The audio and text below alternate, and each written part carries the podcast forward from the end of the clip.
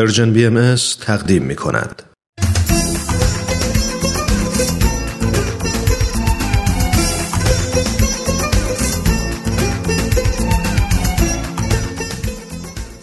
دوازده به اضافه یک تصمیم جدید برای سال جدید قسمت چهارم تیر 97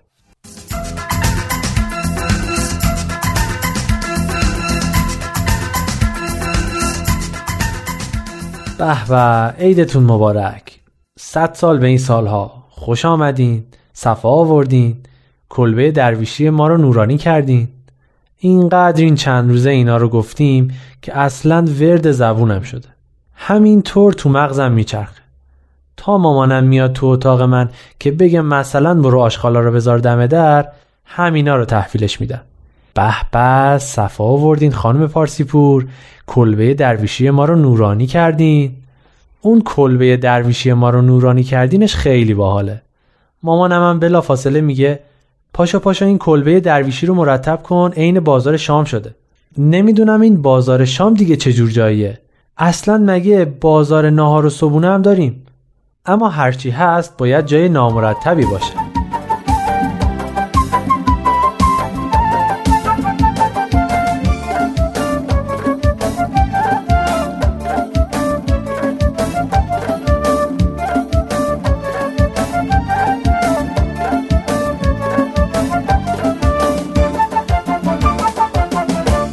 بله در نقل ماجراهای پندآموز سال 97 رسیدیم به تیر ماه. همین که آخرین امتحان رو دادم و رسیدم خونه مامانم مژده داد که قرار نیست این تابستون تا دم ظهر بخوابم و وقتم رو با دیدن تلویزیون و بازی های کامپیوتری تلف کنم. بابام با آقا شاهرخ صحبت کرده که تابستون رو برم پیشش کار کنم. آقا شاهرخ جوون باحالیه که تو همین خیابون ما یه مغازه نصب دزگیر ماشین داره. پیشنهاد خوبی بود. دلیلی هم نداشت که چون مامان بابام گفتن باهاشون مخالفت کنم. کار خیلی خوب پیش می‌رفت. صبح که می‌رسیدم مغازه رو جارو می‌کردم و منتظر می‌شدم تا آقا شاهرخ بیاد. بعد با کسبه محل یه صبونه دوره هم میخوردیم و بعدش هم هر کسی می‌رفت سر کار خودش. من و آقا شاهرخ هم با گوشی هامون مشغول می‌شدیم تا ظهر. کاسبی کساد بود. گاهی هم جواب یکی دو تا مشتری رو می‌دادیم و یه قطعه هم میفروختیم. از همه بهتر ظهرها بود که برمیگشتم خونه و مامانم می‌گفت خسته نباشی. خیلی حال می‌داد. بعد از ظهرها که اداره ها تعطیل بودن گاهی هم یه ماشینای مدل بالایی می آوردن که کار کردن توش خستگی رو از تن آدم در می آورد یه ده 15 روزی به خوشی و خورمی گذشت.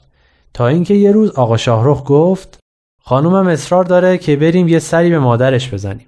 فردا که شهادت حضرت بابه و تعطیله. چهارشنبه و پنجشنبه میمونه. تو در مغازه رو باز کن. هر کی قطع خاص بهش بده. هر کی هم خواست چیزی براش نصب کنیم برای شنبه به بعد بهش نوبت بده. خیالتون راحت آقا شاهرخ. من خودم هوای همه چیز رو دارم. شما برین سفر به سلامت. مطمئن باشین نمی‌ذارم آب از آب تکون بخوره. مثل اینکه خیلی تند رفتم. چون آقا شاهرخ یه جوری نگام کرد. سه شنبه صبح داشتیم پیاده می‌رفتیم جلسه ای که برای یادبود حضرت باب برگزار می‌شد که یهو مامانم گفت نمی‌دونم زیر گاز رو خاموش کردم یا نه.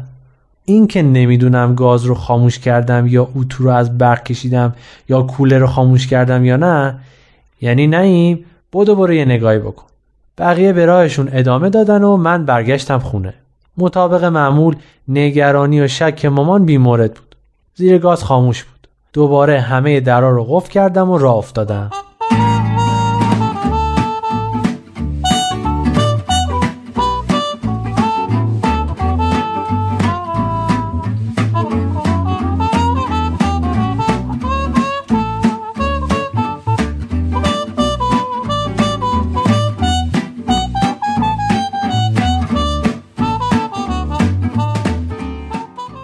افکار خودم بودم که از دور دیدم یکی جلوی مغازه آقا شاهروخه اول فکر کردم مشتریه اما بعد دیدم داره با قفل در ور میره.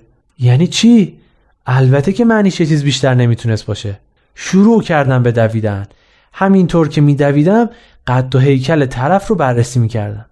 خوشبختانه مرد نحیف و ضعیفی بود و به راحتی از پسش برمی اومدم. رسیدم به در مغازه و محکم دستش رو گرفتم. چی کار می‌کنی؟ خجالت نمی‌کشی تو روز روشن؟ چه خبرته؟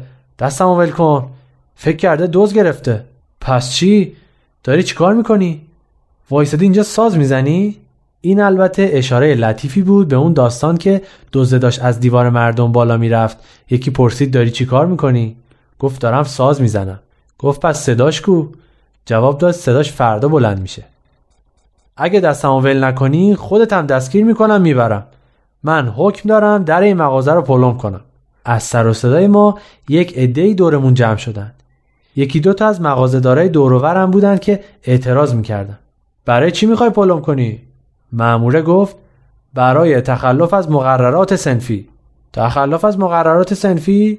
این آقا شاهروخ و باباش 20 سال همچراقی ما. از اینا با انصافتر و کار درستتر تو این خیابون پیدا نمی‌کنی. یه مغازهدار دیگه هم گفت راست میگه. حتما پاپوشه. برای چی نون مردم می‌بری؟ من نمی‌دونم. من معمورم و مزور به من یه لیست دادن گفتن برو در هر کدوم که بسته بود پلم کن. اینهاش اینه. جنب کفاشی ستاره مغازه درستکار. اینا مگه درستکار نیستن؟ یه خانومه که خیلی هم توپش پر بود و داشت با پلاستیک های خریدش رد می‌شد گفت بله دیگه هر کی درستکاره باید بگیرن. واقعا هم هر کی تو این دور زمونه درستکار باشه مغزش تکون خورده و باید بگیرن ببرنش. همینطور که این گفتگوها در جریان بود فکرم به شدت مشغول بود.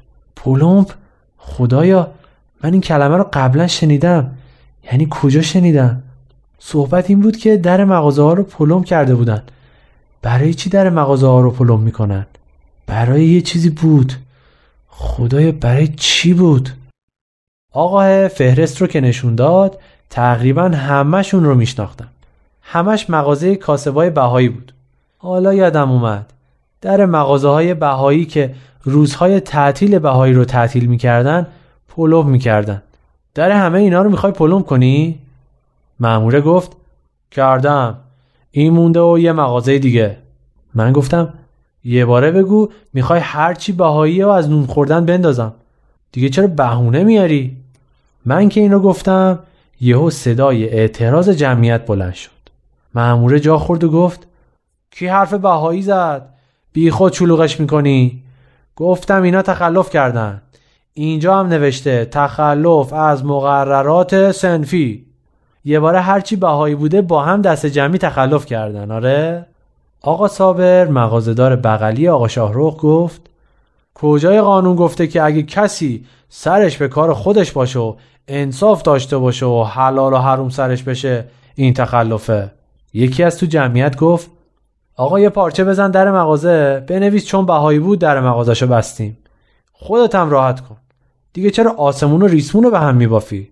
ماموره گفت یا میان کنار می‌ذارین کارمو بکنم یا زنگ می‌زنم اماکن بیان جوابتون رو بدن. با شنیدن اسم اماکن مردم یه خورده ترسیدن و رفتن کنار.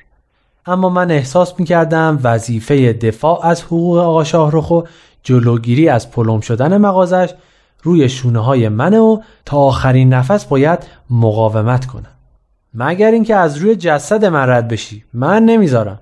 ماموره گفت تو یه الف بچه کی باشی که بخوای جلوی اجرای قانون رو بگیری؟ برو کنار بزا بیاد. چی؟ من نعیم پارسی پورم. فهمیدی؟ من نمی‌ذارم بی خود و بی جهت و برخلاف قانون نون مردم رو ببری. آقا صابر دستم کشید و زمزمه کرد. دست این آقا نیست که. بهش دستور دادن. ولش کن بذار کارشو بکنه. شر به پا نکن پسر. من دست بردار نبودم. اما آقا صابر هر جوری بود منو کنار کشید و سعی کرد منو آروم کنه. به هم گفت آقا شاهرو خودش باید باشه دنبال کارشو بگیره. تو که کاره ای نیستی. کاری از دستت بر نمیاد. آخه جوون چرا تا یه چیزی میشه بدون فکر خودتو میندازی وسط؟ خلاصه با تمام ایستادگی و جانفشانی من در مغازه آقا شاهرخ و 16 تا بهای دیگه رو هم اون روز بستم.